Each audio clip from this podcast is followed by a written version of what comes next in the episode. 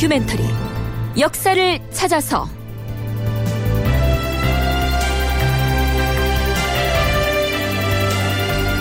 제 539편 이시의 난을 일으키다.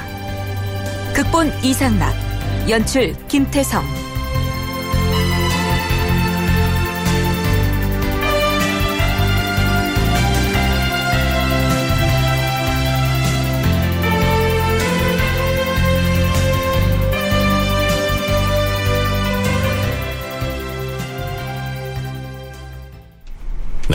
청취자 여러분 안녕하십니까? 역사를 찾아서의 김석환입니다.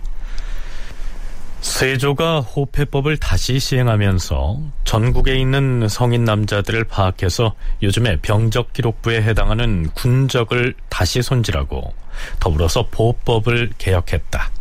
이러한 내용을 지난 시간에 보내드렸습니다. 그렇다면 세조가 이 시기에 이러한 작업을 감행한 그 배경이 궁금하지 않습니까? 성신여대 오종록 교수의 얘기를 들어보시죠. 대마도 정벌을 했다거나 아니면 이제 그 여진적 정벌을 했다거나 이렇게 큰 예, 전투가 벌어지거나 아니면 소소한 것은 여진적이 이제 국경 지역에 침입하거나 하는 예, 그런 수준이고 전쟁에 의해서 큰 피해를 입었던 경험 이건 벌써 두 세대 세 세대 이전의 기억이 되었습니다. 예, 그런 사정 속에서 예, 조선이 이제 새로운 군역 제도를 마련하고자 했는데 맞으면 그 이름을 이 두 사람의 장정을 짝으로 해서 보호를 구성을 하고 기본적으로 일보 이상을 그 지급한다. 라고 생각을 했기 때문에 예, 거기에서부터 예, 보호법이라고 예, 이름을 부르고 있습니다. 대마도 정벌이나 여진 정벌 같은 큰 전쟁을 치른 지가 아주 오래됐기 때문에 그 사이에 느슨해진 군역 제도를 개혁할 필요가 있어서 이 시기에 와서 보법을 시행하게 된 것이다. 이러한 얘기인데요. 그런데 세조가 추진하는 이 보법은 만만찮은 저항을 불러옵니다. 무엇이 문제였는지 우선 대제학 양성지의 상소문 일부를 들어보시죠. 전하, 신이 역대 제도를 살펴보건대 민구가 30만이라고 하면 호수는 10만이 되고 호수가 10만이면 그 중에서 군사는 3, 4만 명이 되어서 을에 삼정을 1호로 삼아 싸웁니다. 대개 사무에서 군사 한 사람을 길러 싸웁니다. 하운데 지금은 이정을 일보로 삼고 있사옵니다. 이정을 일보로 삼으면 보가 장차 고단하고 약해져서 비록 삼보를 거느리더라도 소용이 없을 것이고 삼정을 일보로 삼으면 보가 모두 든든해질 것이옵니다. 비옵건대 삼정을 일보로 삼도록 하시옵소서. 자, 양성지가 한 말을 되새겨 보지요. 여태까지는 세 가호에서 군인 한 명 정도를 배출해 왔는데 이제부턴 가호별로 군대 갈 사람을 정하는 것이 아니고 인구 조사를 해서 남자 장정 두 명 중에서 한 명은 군대에 가고 나머지 한 사람은 군대 간 사람의 식구들을 돌보는 이 보혜 구실을 하도록 해 놓았지만 군대 간 사람도 그 군인의 가족을 돌보는 보인들도 너무나 힘겹고 벅차다.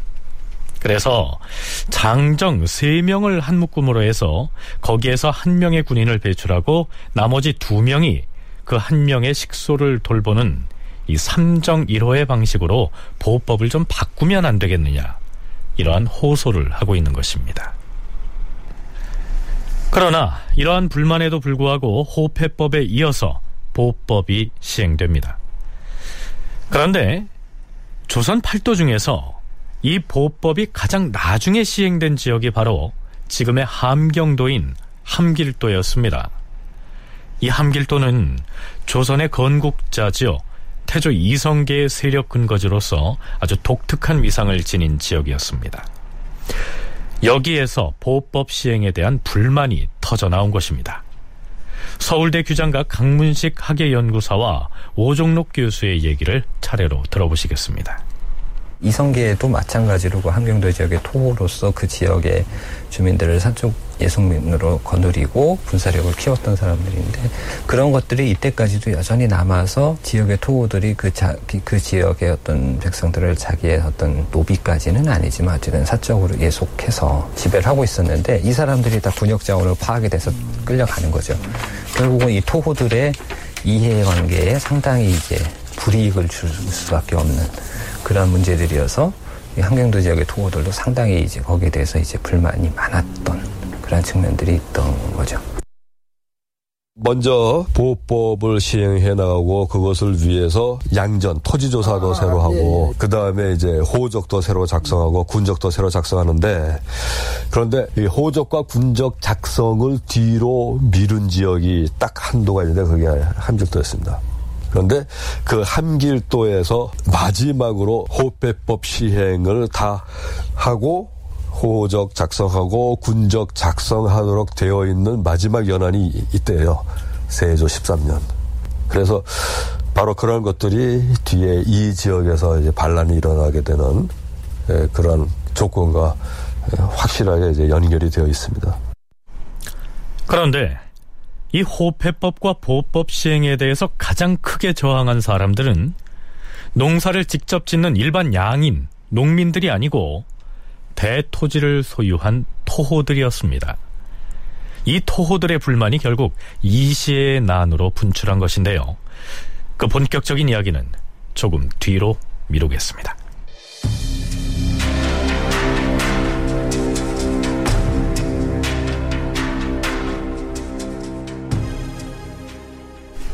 세조는 자신의 정책이 지방 단위에서 효율적으로 시행되게 하기 위해서 각 지방에 분대어사를 파견합니다. 우선 조선왕조실록 세조 1년 11월 7일의 기사를 살펴보죠. 세조가 정사를 보기 위해서 사정전에 입장합니다.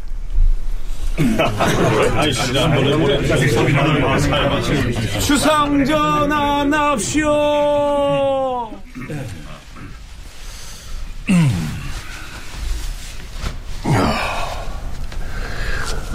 다들 좌정하시오. 자, 도승지는 어사 파견에 관하여 과인이 내린 어서를 대소 신료들에게 일러주라. 전하, 어사 파견에 대한 것이라 하였사옵니까? 그렇소. 내가 분대 어사를 파견하려고 결심하고 어사가 행할 만한 일들을 일일이 적어 놓았으니 경들이 살펴보고 행할 수 없는 것은 삭제하되 되도록 간략하게 만들어서 결정을 하시오. 주상 전하, 어찌하여 오늘에 이르러 분대 어사를 파견하겠다 하시는 것이옵니까? 분대 어사를 파견하려는 과인의 뜻을 모르겠다는 것이오. 지금은 중외 분대 어사를 보내서 지방의 수령들을 감찰할 때가 아닌 것으로 아옵니다. 무슨 말을 하는 것이오? 옛사람이 이르기를 고양이를 기르는 집에는 쥐가 함부로 다니지 않는다 하였어. 어사를 보낸다고 비록 모든 비리를 일일이 다 적발하지는 못할 것이오. 허나 어사가 도내에 가서 순행을 하게 되면 백성을 수탈하는 타막한 수령들이나 잔악한 무리들이 음, 아마도 아주 조금이라도 움츠려들지 않겠습니까? 과인이 어사를 보내서 백성들의 질고를 물어 살피려고 하는데 경들의 의견은 어떠하오?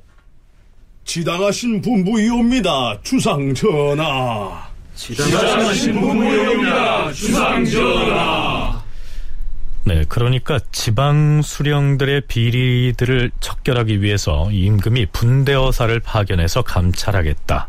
이러한 얘기입니다. 그렇다면 이 분대어사라는 게 무슨 뜻일까요? 먼저 이 어사의 사전적인 풀이를 보면 임금의 특명을 받아 지방 정치의 잘잘못과 백성의 사정을 비밀리에 살펴서 부정한 관리를 징계하던 임시 관리를 일컫는다. 이렇게 돼 있습니다. 그런데 이 어사 앞에다 왜 분대라는 말을 붙였을까요? 기본적으로 어사제도의 한 부분입니다. 그래서 어사라는 것은 뭐 다들 아시다시피 이제 지방 수령들의 비리나 타막 이런 것들을 감찰하는 그러한 제도인데요. 그래서 이때는 아직 그러니까 조선 초기 어사제도가 이제 완전히 정착되기 전에 여러 가지 방식들이 모색되고 있던 그래서 뭐 특정 관리를 이제 파견하기도 하고 뭐 이렇게 하는 과정 중에 하나의 방식이었는데 이 분대의 대자가 바로 이제 사헌부를 말하는 거거든요. 사헌부가 중앙 관리들의 비리나 이런 것들을 감찰하고 탄핵하는 기관이잖아요. 그러니까 사헌부가 기본적으로 감찰 기관이니까 지방 수령의 감찰도 사헌부에서 맡는 것이 원칙적으로 맞다라는 관점들이 나온 거죠. 그래서 분대라는 것은 사원부의 분소 같은 거예요. 분대는 사헌부 관원들을 나누어서 보내는 것이 원칙인데 예, 실제로는 이제 세조는 중앙 관원들 가운데서 기기가 있고 한 예, 그런 사람들을 추려가지고 이들에게 사헌부 직책을 겸직하도록 해서 그래서는 이제 지방에 파견을 하면서 이들을 이제 분대어사라고 하는 호칭을 이제 사용하도록 하는 것을 이제 볼 수가 있습니다. 그래서 지방의 그 전과는 달리 사원부 관원들을 보내서 이 비리를 감찰하도록 해야 할 일들이 좀 이제 많아졌다 라고 세조는 판단했음이 이제 분명한 거죠. 간략하게 정리를 하자면 우리가 대간이라고 하면 이 사간원과 사헌부의 벼슬을 통칭하고 있지요. 이 중에서 대자라고 하는 글자는 사헌부를 일컫습니다. 그러니까 그 대자 앞에 나눌 분자를 붙여서 분대라고 하면 사헌부를 나눈다 라는 의미죠. 자, 분대어사라는 말을 좀 더 쉽게 설명을 해볼까요? 사헌부를 지금의 감사원이라고 치면 분대어사란 지방 관리들의 비리를 감찰할 목적으로 지방에 파견한 감사원의 일부 관리들이다. 이렇게 이해하면 되겠습니다. 기본적인 업무 자체는 뭐 일반 어사나 마찬가지죠. 근데 일반 어사나 분대어사 같은 경우는 이제 파견 누가 간다라는 게 미리 알려진 상태에서 가는 건데 이분대는 이제 그 파견되는 사람이 바로 이제 사헌부 관원이 파견이 된다라고 하는 그런 면에서 이제 분대어사라고 하는 명칭이 붙은 것이고요. 뭐 그때 이때 꼭 분대어사가 나갔다라고 해서 이 시기에 무슨 지방 간의 비리가 더 심했다 이렇게 볼 수 있는 건 아닌 것 같고 이제 여러 가지 그 어사제도를 운영하는 과정에서 나타난 어떤 방식의 차이 뭐 이 정도로 볼 수 있지 않을까. 네. 세조가 즉위 이후에 이 분대어사를 조선 팔도에 파견했다고 해서 이 시기에 뭐 특별히 지방 관리들의 비리나 탐학이 그 전보다 심했느냐 이 점은 따로 탐색할 필요가 있습니다.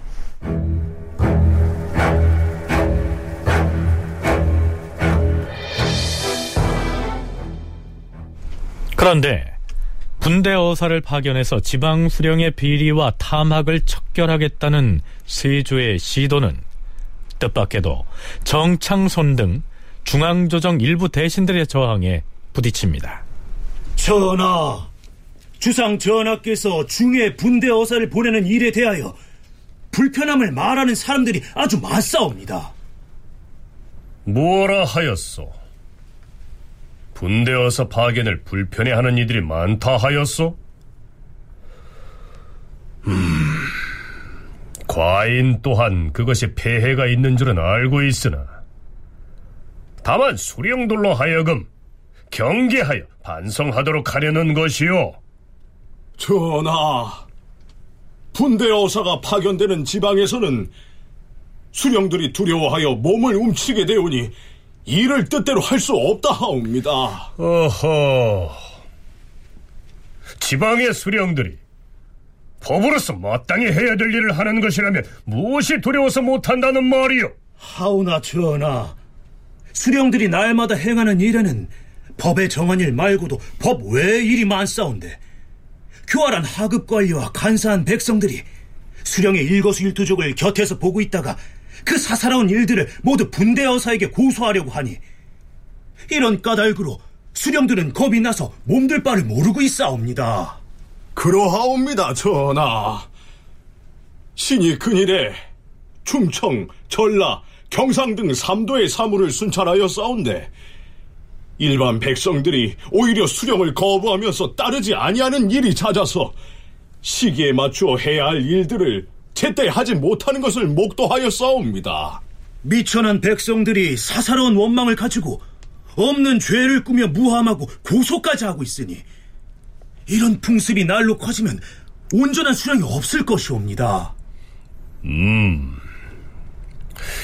경들이 말하는 말을 과인도 알고 있어. 경들이 걱정한 대로 수령의 위세를 떨어뜨릴 수는 없는 것이오. 하급 관리들이나 백성들이 수령의 비행을 어사에게 고자질하는 풍습을 엄하게 금지시키도록 할 것이오. 무고를 한 사람은 엄하게 죄를 묻도록 하겠어. 자, 여기에서 잠깐. 그렇다면 조선시대 각 고를 맡아서 다스리고 있던 그 수령은 어떻게 임명됐는지 오종록 교수에게 들어보시겠습니다. 문과 급제자는 묵과 급제자들이 있죠. 그렇지만은 문묵과 급제자 숫자는 얼마 되지를 않습니다. 예, 그렇게 이 중요한 인재들을 예, 중앙의 중요한 관직에만 쓰는데도 어떻게 보면 이제 벅찰 수가 있죠. 따라서 예, 지방의 문과 묵과 급제자들을 내려보내는 것은 이제 쉽지가 않습니다. 그러다 보니까 예, 다른 어떤 경로로 육품 이상의 관직에 오른 사람들을 필요로 하게 되는데 수령은 이제 최하 등급이 이제 육품이고 육품 이상이라야지 이제 수령이 될 수가 있는데 여기에 그 이전엔 상급 설이라고 부르는 그런 이제 아전 출신들 가운데 상급 서리에 해당이 되는 이들로 의무 연한을 마친 사람들에게 그 수령으로 나아갈 수 있도록 해줬어요. 그러니까 주, 부, 군, 현 등 지방의 관청에서 일해온 관리들이 일정 기간의 근무 연한을 마친 다음에 육품의 품계를 획득한 사람들 중에서 이 수령을 임명했다. 이러한 내용입니다. 서리들이 의무 연한을 마치는 걸 거관이라고 하는데 하급 서리는 칠품 거관이나 팔품 거관이라고 해서 의무 연한을 마친 다음에도 그 관품을 받을 수 있는 게 칠품 팔품에 지나지 않는데 상급 서리는 육품을 받습니다. 그러면은 이 하급 수령으로 진출할 수가 있게 되고 그래서 예컨대 태종 때나 세종 때의 수령의 자질과 관련해서 주로 문제가 제기되고 그 논란이 되는 거는 바로 서리 출신 수령들에 대한 것이었습니다. 그런데 이제 서리 출신 수령의 자질 문제가 기록에서 쑥 빠져요. 아예 수령의 자질과 관련된 논란이 기록에 잘 드러나질 않아요. 왜 그렇게 되는가? 이제는 음서 출신의 수령들이 그 자리를 대거 대체해 나가기 시작한 때문입니다. 지방고을 수령들의 비리를 척발해서 처벌했다는 내용들이 실록에 아주 빈번하게 등장을 하다가 세조 때에 와서 뜸해진 것이 음서 출신 수령들의 대거 등장 때문이란 얘기입니다. 이 음서란 공신이나 고위 관원들의 자제를 과거 시험에 의하지 않고 특별히 관리로 채용하던 제도를 일컫죠. 그렇다면 세조 때 특별히 음서 출신 수령들이 대거 배출된 그 배경은 어느 정도 짐작이 가지 않습니까? 세조 즉위 과정에서 공신들이 크게 늘어났고 더구나 세조가 정치를 전개하면서는 이른바 가자 정치라고 부를 수 있을 정도로 뭔가 일이 생기면은 관원들을 승진을 시켜줬습니다. 그래서 고위 관원들이 예, 크게 늘어나다 보니까 결국은 그 가운데서 좀그 능력이 그 시원치 못한 아들, 손자, 조카, 사위 이런 사람들 이들이 다 이제 음서의 그 혜택을 예, 받아서 예, 그걸로 이제 하위 관직에서부터 시작해서 육품 지위에 오르면 그러면 수령으로 나갈 수 있는 자격을 확보하게 되는 거죠. 그 전에는 서리들이 그 자기네들과는 다른 부류라고 생각을 하기 때문에 예, 역사 기록에서 쉽게 그들의 비리가 어떻고 하는 것을 기록으로 담았던 것 같은데 세조가 즉위 과정에서 수많은 공신들을 책봉했고 그 공신들의 친인척들에게 나누어줄 벼슬이 모자라자 지방고을의 수령직이 그들 차지가 된 것이다. 이런 얘기입니다. 그러니까 중앙조정의 권세 있는 고위 관리들이 바라보기에 예전의 수령들은 자기들과 하등 관련이 없는 하찮은 지방관에 불과했기 때문에 이들의 비리를 엄격하게 적발해서 처벌을 했고 또 그 내용들을 일일이 실록에 기록했지만 공신의 자제들이 이 수령직을 차지하면서부터는 그들이 자기들의 친인척이기 때문에 실록에 기록하기를 꺼리게 됐다. 이런 얘기입니다. 세조가 분대어사를 파견해서 지방 수령의 비리를 감찰하겠다고 나서자 정창손 등의 대신들이 반대를 하고 나선 것도 이러한 배경이 때문이 아닐까요? 어찌됐든 세조는 분대어사 파견에 대한 부정적인 의견이 쇄도하자 황해도와 평안도의 민생을 시찰하러 떠나는 한 명에게 민생을 시찰할 때 준수해야 할 기준들을 정해서 하다를 합니다. 그 내용은 이렇습니다. 분대 여사가 감찰해야 할 항목에 대하여 임금이 내린 사목의 내용을 살펴보면 수령이 탐호하는 것, 부역이 고르지 못한 것, 세곡을 많이 거두는 것, 법을 어기고 지나치게 형벌하는 것, 판결을 지체하여 옥에 오래 가두어 두는 것 등 12가지였다. 세조가 분대어사들을 지방에 파견해서 수령들을 비롯한 지방관들을 감찰한 그 배경에는 이들의 비리를 척결하겠다는 것 말고도 혹시 있을지도 모르는 반란의 음모를 사전에 적발하기 위한 목적도 있었습니다. 그런데 세조 10년 2월에는 세조가 특별히 호패 분대어사를 지방에 파견합니다. 호패법이 엄격하게 시행되고 있는지를 특별히 감찰하라는 어명을 받고 파견된 어사들이죠.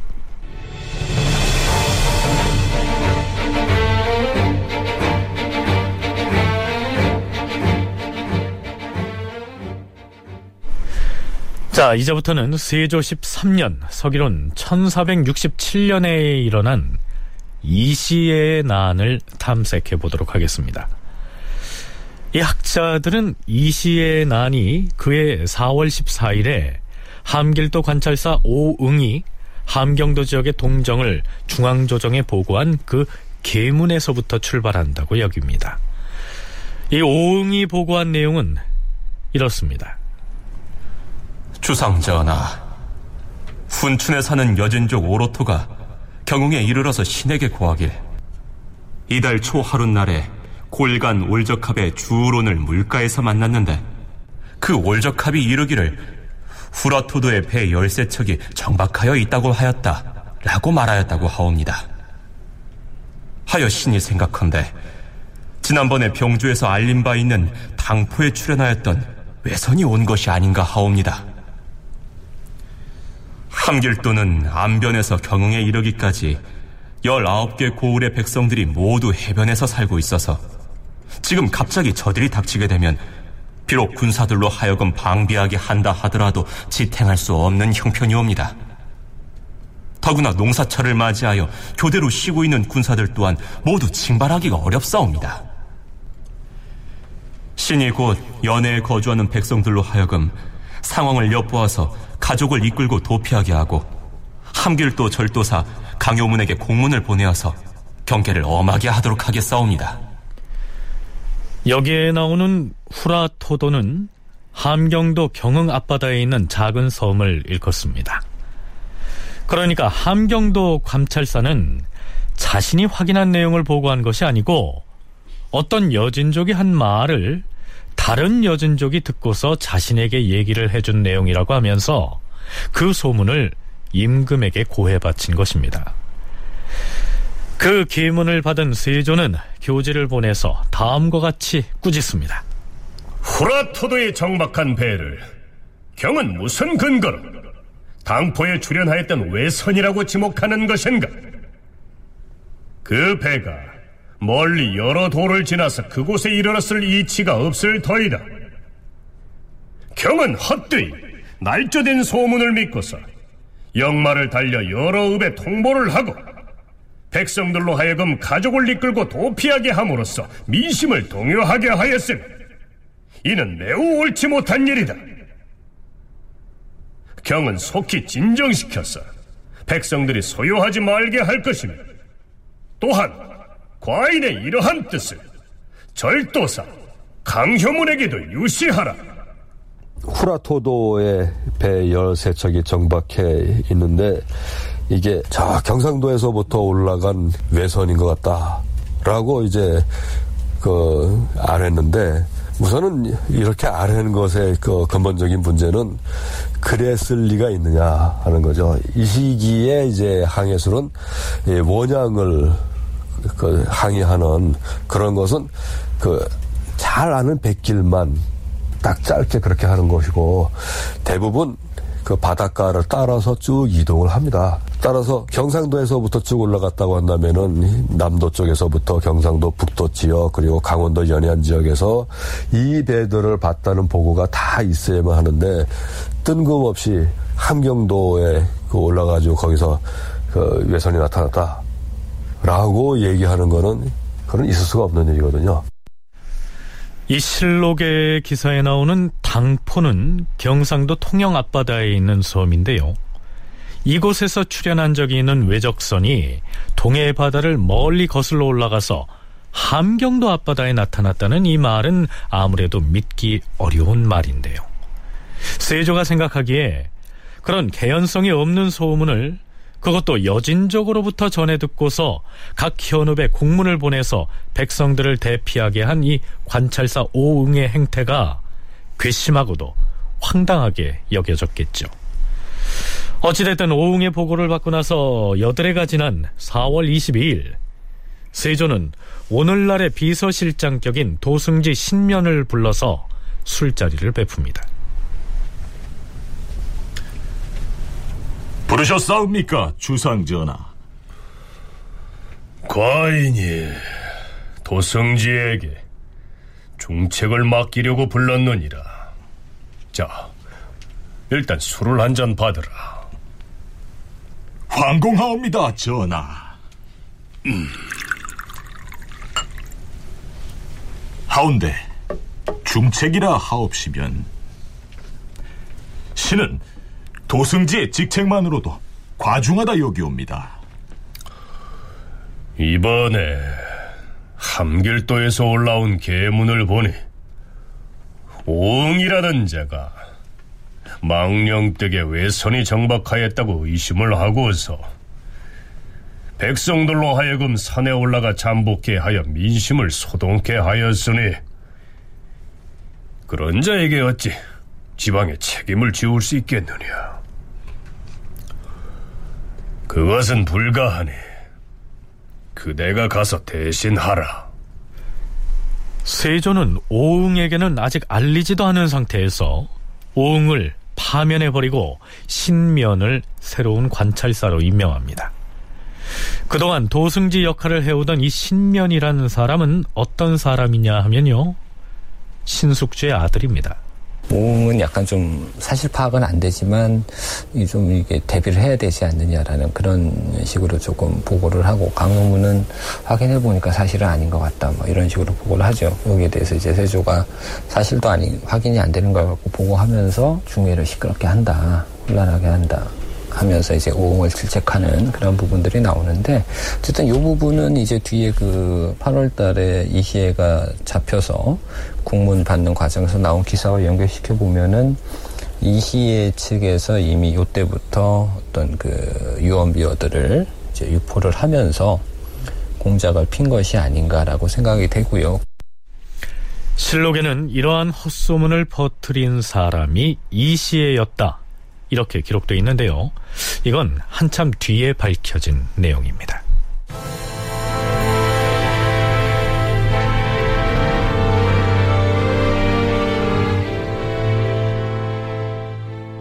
신면을 새로운 관찰사로 임명해서 함길도에 보내고 나서 일주일이 지난 4월 27일 요즘으로 치면 군대 참모 장교에 해당하는 한 별시위의 부인이 조정에다 억울한 사정을 호소합니다.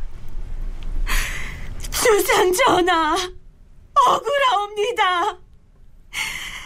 제 남편은 별시위 김기지라 하온데 일이 있어서 함길도에 갔다가 영마를 함부로 탄 죄에 연루되어서 지금 옥에 갇혀 있사옵니다. 제 남편을 가둔 사람은 함길도 관찰사 오은과 절도사 강효문이옵니다. 하운데 오은과 강효문은 여러 수령들과 더불어 기생을 데리고 연음을 일삼고 남형을 하였사옵니다. 어명을 내리시오. 제 남편의 억울함을 풀어주시옵소서 주상전하.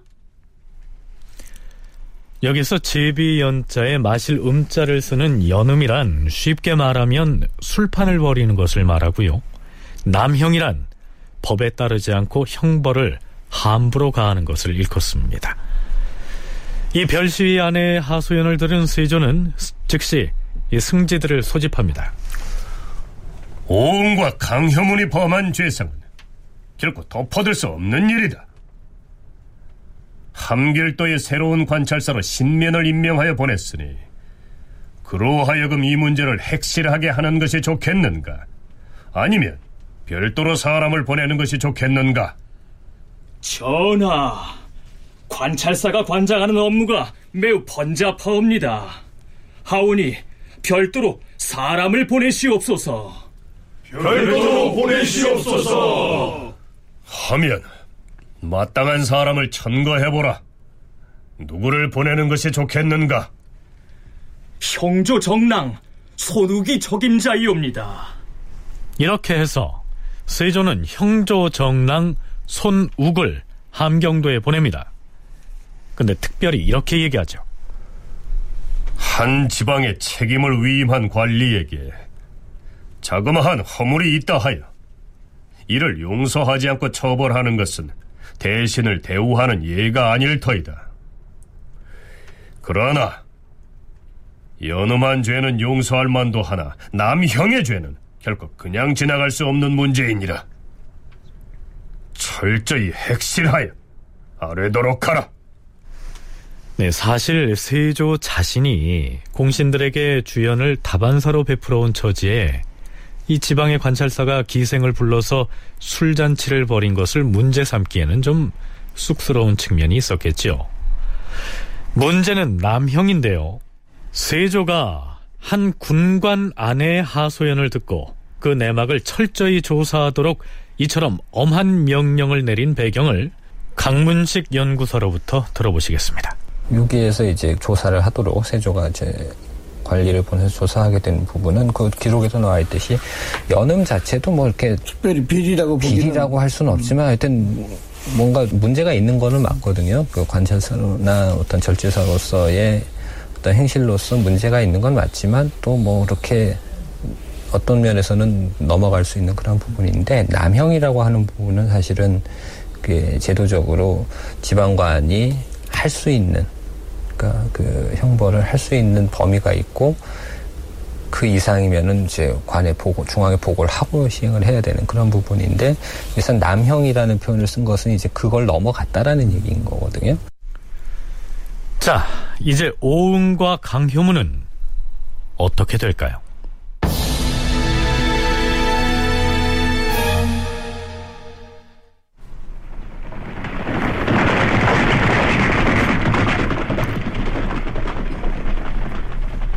세조로부터 오은과 강효문의 남형과 관련된 문제를 조사해서 규명하라는 명을 받고서 형조 정랑 손욱일행이 함경도를 향해서 출발한 때가 4월 금음 무렵이었습니다. 5월 초상은 날에 오응이 세조에게 또 계문을 보내옵니다. 여전히 함길도 관찰사라는 직함으로 말이죠. 새 관찰사로 임명해서 보낸 신면관은 임무 교대가 아직 안 된 상태에서 보낸 셈이지요. 자, 그 내용은 이렇습니다. 주상 전하, 이곳 함길도 길주에 내수사에서 일하는 만자라는 종이 있어온데 그가 어느 날 고업동이라는 산호를 붙잡아 관하에 데리고 와선 이 사람의 행동 거지가 매우 의심할 만합니다. 이렇게 고하였사옵니다. 그러자 길주 목사 설정신과 판관 박순달 등이 붙잡혀온 고업동이라는 자를 국문하였사옵니다. 하운데 고업동이라는 종의 입에서 이런 말이 나왔습니다. 소인은 본시 전 신령 영감 원맹손의 간호로서 충청도 연산현에서 살고 있다가 지난해 12월에 소금을 사는 일로 인하여 함길도에 왔사옵니다. 어느 날 수군 절도사의 군영에 이르렀다가 갑자기 나장들에게 붙잡혀서 강제로 배에 타게 되었습니다. 그런데 그 배에 탄 어떤 사람이 말하기를 진무 하수장을 비롯한 40여 명의 쌀 400석과 여러 물자들을 싣고서 몰래 함길도에 가서 오랑캐를 방어할 것이다. 이렇게 말했습니다. 그 배에 탄 우두머리 하수장이 배 안의 사람에게 말하기를 장차 올적합에게 군사를 청하여 함길도의 인물을 모두 죽이겠다라고 하였고 네.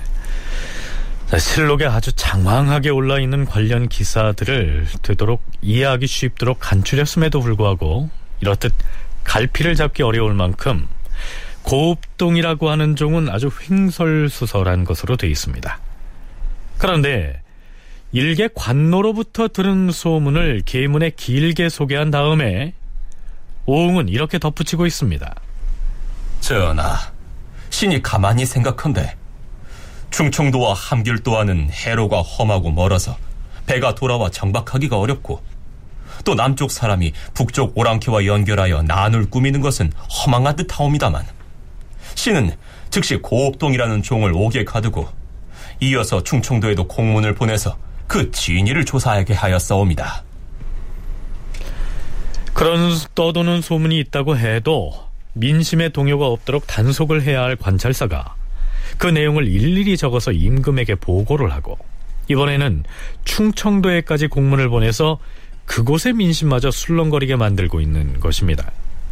그런데 또 한 사람 함길도 절도사인 강효문도 조정에 계문을 보냅니다. 전하, 지난번에 관찰사 오웅이 아랜 바 있는 후라토드에 와서 정박하였다는 배에 대한 이야기는 신이 여진족의 족장을 만나 자세히 물어봤사옵니다. 그들이 한결같이 말하기를 일찍이 이 섬의 선박이라고는 전혀 없었다고 하오니 반드시 이는 허사일 것이옵니다. 그러면서도 강효문 역시 함길도 일대에 떠돌고 있는 소문들을 미주알 고주알 보고합니다. 그 소문의 내용들은 대개 이렇습니다. 그 소문 들었어? 무슨 소문?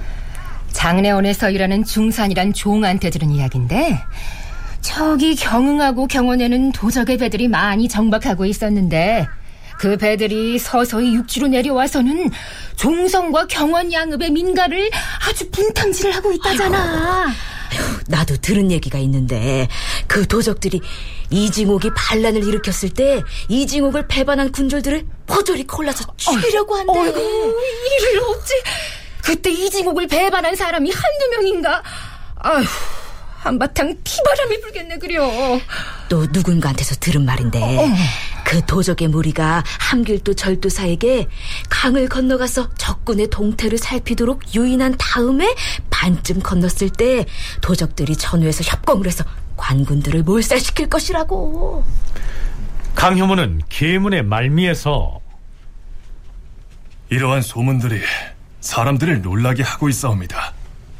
신은 이미 관찰사에게 공문을 보내서 조사를 하게 하였사옵니다.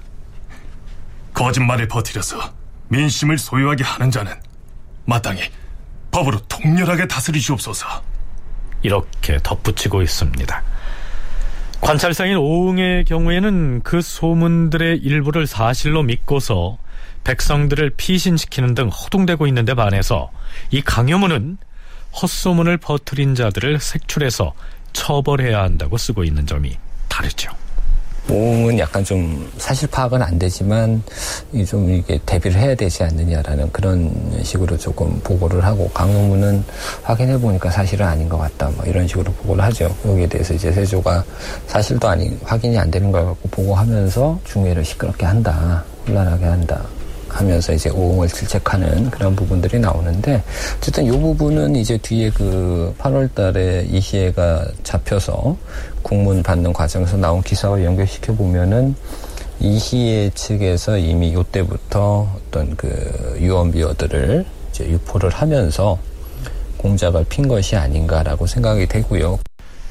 함길도에서 흉흉한 소문들이 잇따라 보고되자 세조는 신숙주와 한명회 등 대신들과 함께 대책을 수기합니다. 도대체 함길도의 문제를 어찌 했으면 좋겠소? 지금 함길도가 편안하지 못한 것은 오로지 오흥의 조치 때문이옵니다. 그러하옵니다. 떠도는 소문 그 자체보다 그 소문에 대한 관찰사의 조치가 마땅함을 잃었기 때문에 민심이 동요하게 된 것이옵니다. 마땅히 오흥을 잡아와서 백성들에게 내보이고 떠도는 말들이 헛소문임을 서류하면 민중의 마음 또한 진정이 될 것이옵니다. 오흥을 포박하여 소환하시옵소서. 음, 알겠어. 의금부 진모 황사장, 지금 즉시 함길도로 달려가서 오흥을 잡아오라.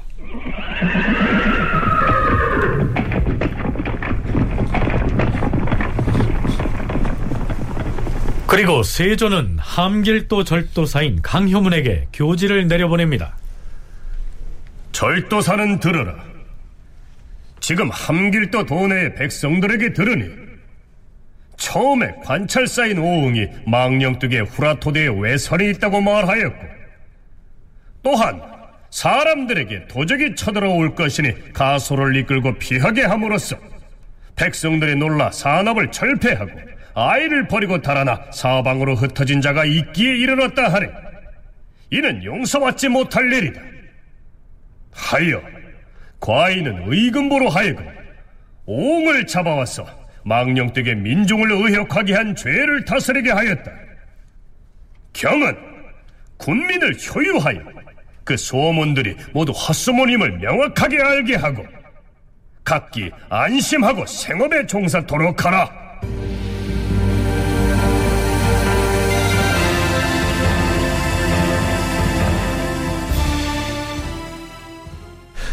함경도에서 이러한 흉흉한 소문들이 어지럽게 나돈 것은 사실이고 관찰사인 오웅 등이 제대로 대처를 하지 못해서 도민들이 혼란에 빠졌다는 얘기입니다. 한참 나중의 기록에 따르면 이시애가 민심을 자신의 편으로 끌어들이기 위해서 일부러 소문들을 조작했다고 돼 있습니다. 이시애가 조작해서 헛소문을 퍼뜨렸다는 이 기록이 사실이라고 해도 왜 당시 함길도의 백성들은 이러한 헛소문의 동요에서 갈팡질팡하게 됐을까요? 강문식 연구사는 그것이 호패법과 관련이 있다고 분석하고 있습니다. 호패법이나 보법 시행 과정에서 상당히 그 많은 경제적 손실이라든가 또 그 지역 사회의 어떤 지배권이 약화 이런 그런 것 때문에 이제 상당히 그 불만이 많았던 토호들에게 이러한 그 중앙에서 한경도를 차별하고 한경도 사람들을 다 죽이려고 한다.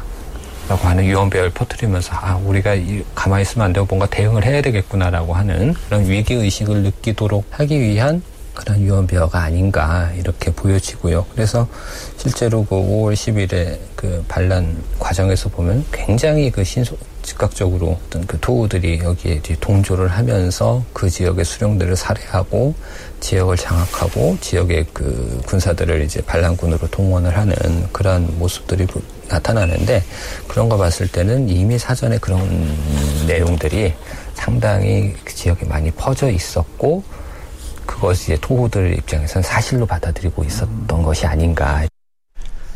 호패법을 시행해서 호적과 군적을 정비하고 또한 보법의 실행을 강행하려고 하자 그 지역의 토호들의 불만이 고조됐고 그런 터에 이시애가 민심을 교란하는 술책을 쓰자 아주 쉽게 동요하게 됐다.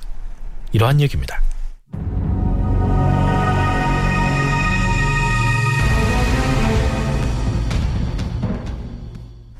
드디어 세조 13년 5월 16일 함길도 길주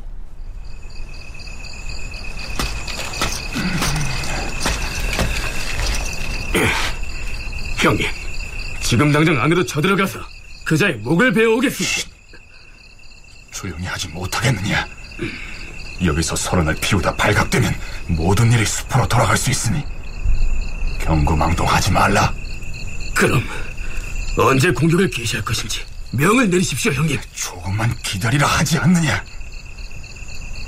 강용문이 잠이 든 것을 확인한 연후에 몰래 잠입해서 그자의 목을 벨 것이다. 그럼 제가 살그머니 들어가서 잠이 들었는지 여부를 확인하고 오겠습니다. 그것을 확인해 줄 사람은 따로 있느니라. 어, 산비가 오는 모양이다. 누구냐? 산비가 맞느냐? 예, 나리. 산비옵니다. 그래. 지금 그자는 어찌하고 있는 게냐? 절도사 나리께서 조금 전에 막 잠이 드셨사옵니다. 알았다. 넌 쪽문으로 다시 들어가서 그자가 잠든 방의 문을 활짝 열거라.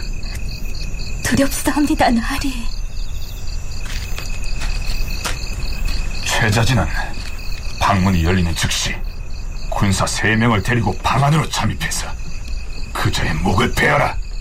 예, 예, 나리.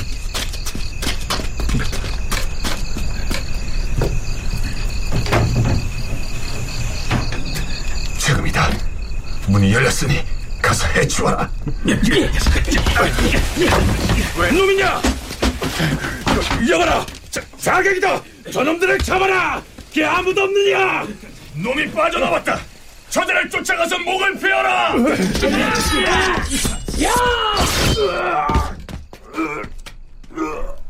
자, 이 상황에 대한 실록의 기사는 이러합니다. 함길도 길주 사람인 전 회령 절제사 이시애가 그의 아우 이시압과 더불어 반역을 모의하고 먼저 절도사 강효문을 제거하려고 하였다. 마침 강효문이 진영을 순찰하는 중에 길주에 이르니 이시애가 밤중에 몰래 강효문이 사통하는 기생 산비로 하여금 내응하게 하였다.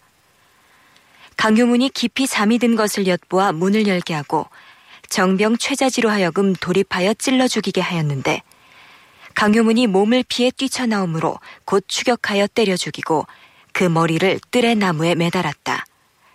그런데 얼마 아니 되어 그 나무가 말라 죽었다. 자, 이 길로 각 관하로 가서 목사, 판관, 부사, 군관들을 모조리 죽여라. 무엇들 하는 것이냐? 사전에 모의한 대로 각자 자신이 맡은 곳으로 출격하여 탐호한 관리들을 응징하라. 예.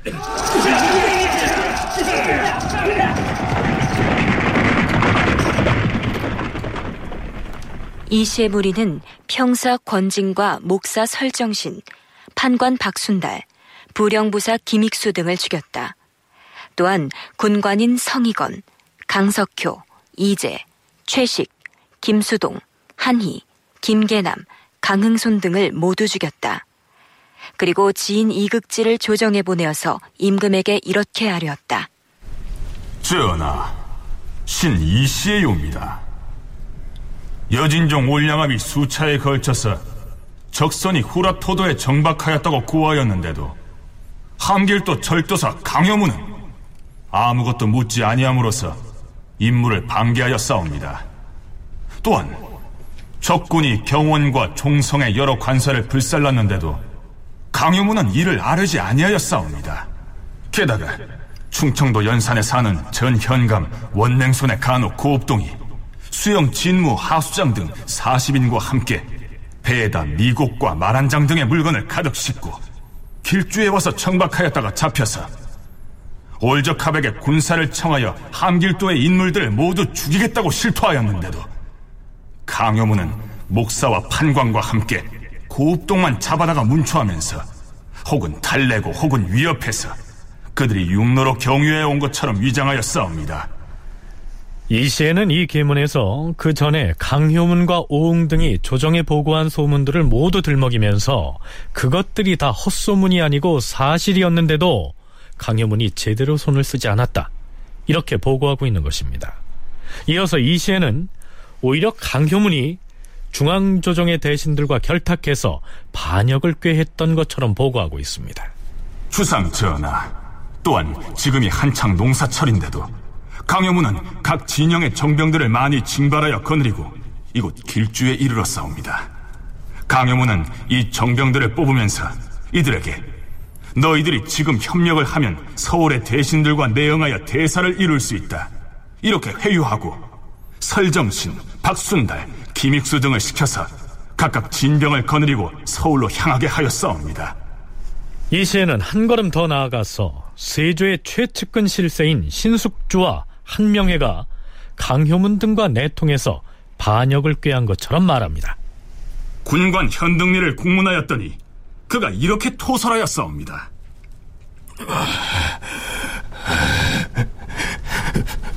내가 일찍이 세 차례나 서울에 다녀온 것은 함길도 절도사 강효문이 후라토도의 도적들과 함길도의 군사들을 함께 거느리고 상경할 계책을 세우고 소인을 보냈기 때문입니다.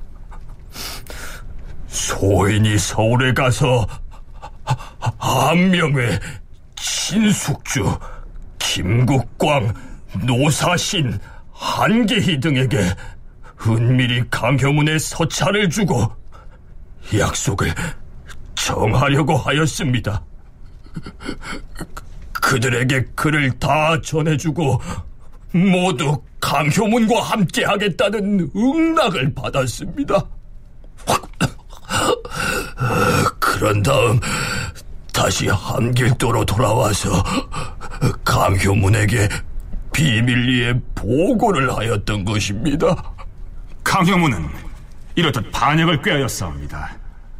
드디어 강효문은 이달 초 이렛날에 정유굴이라는 자를 함길도의 육진 중 오진에 각각 보내어서 장수들에게 군사를 더 뽑아오도록 명하고 강효문 자신은 경성부를 출발해서 이달 열흘에 길주에 도착하였던 것이옵니다.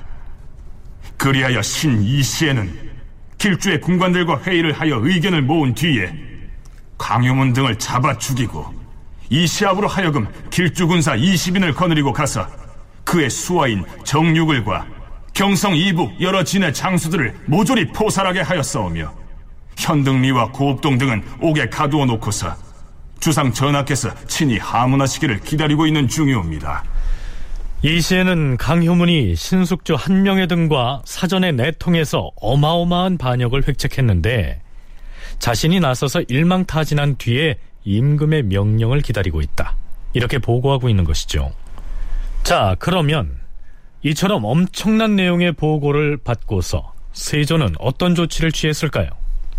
임금이 이극지가 가져온 이시의 계문을 보고 곧 이극지를 불러서 이시의 반역한 상황을 묻고 능성군 구치관과 좌찬성 조성문, 도승지 윤필상 등을 불러서 다시 국문하게 하였다.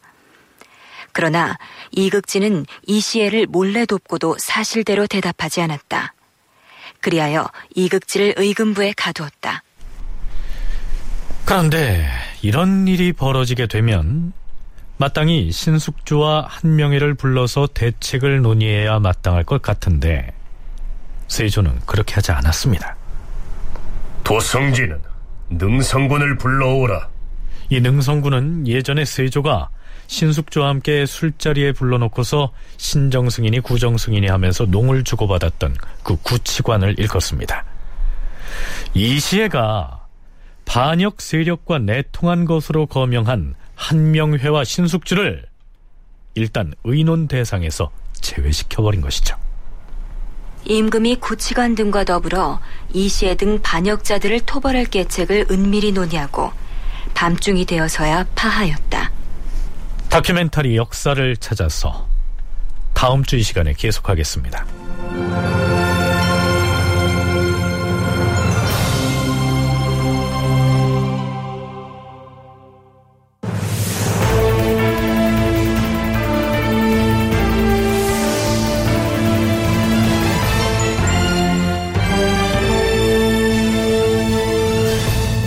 다큐멘터리 역사를 찾아서 제 539편 이시의 난을 일으키다 이상락 극본 김태성 연출로 보내드렸습니다.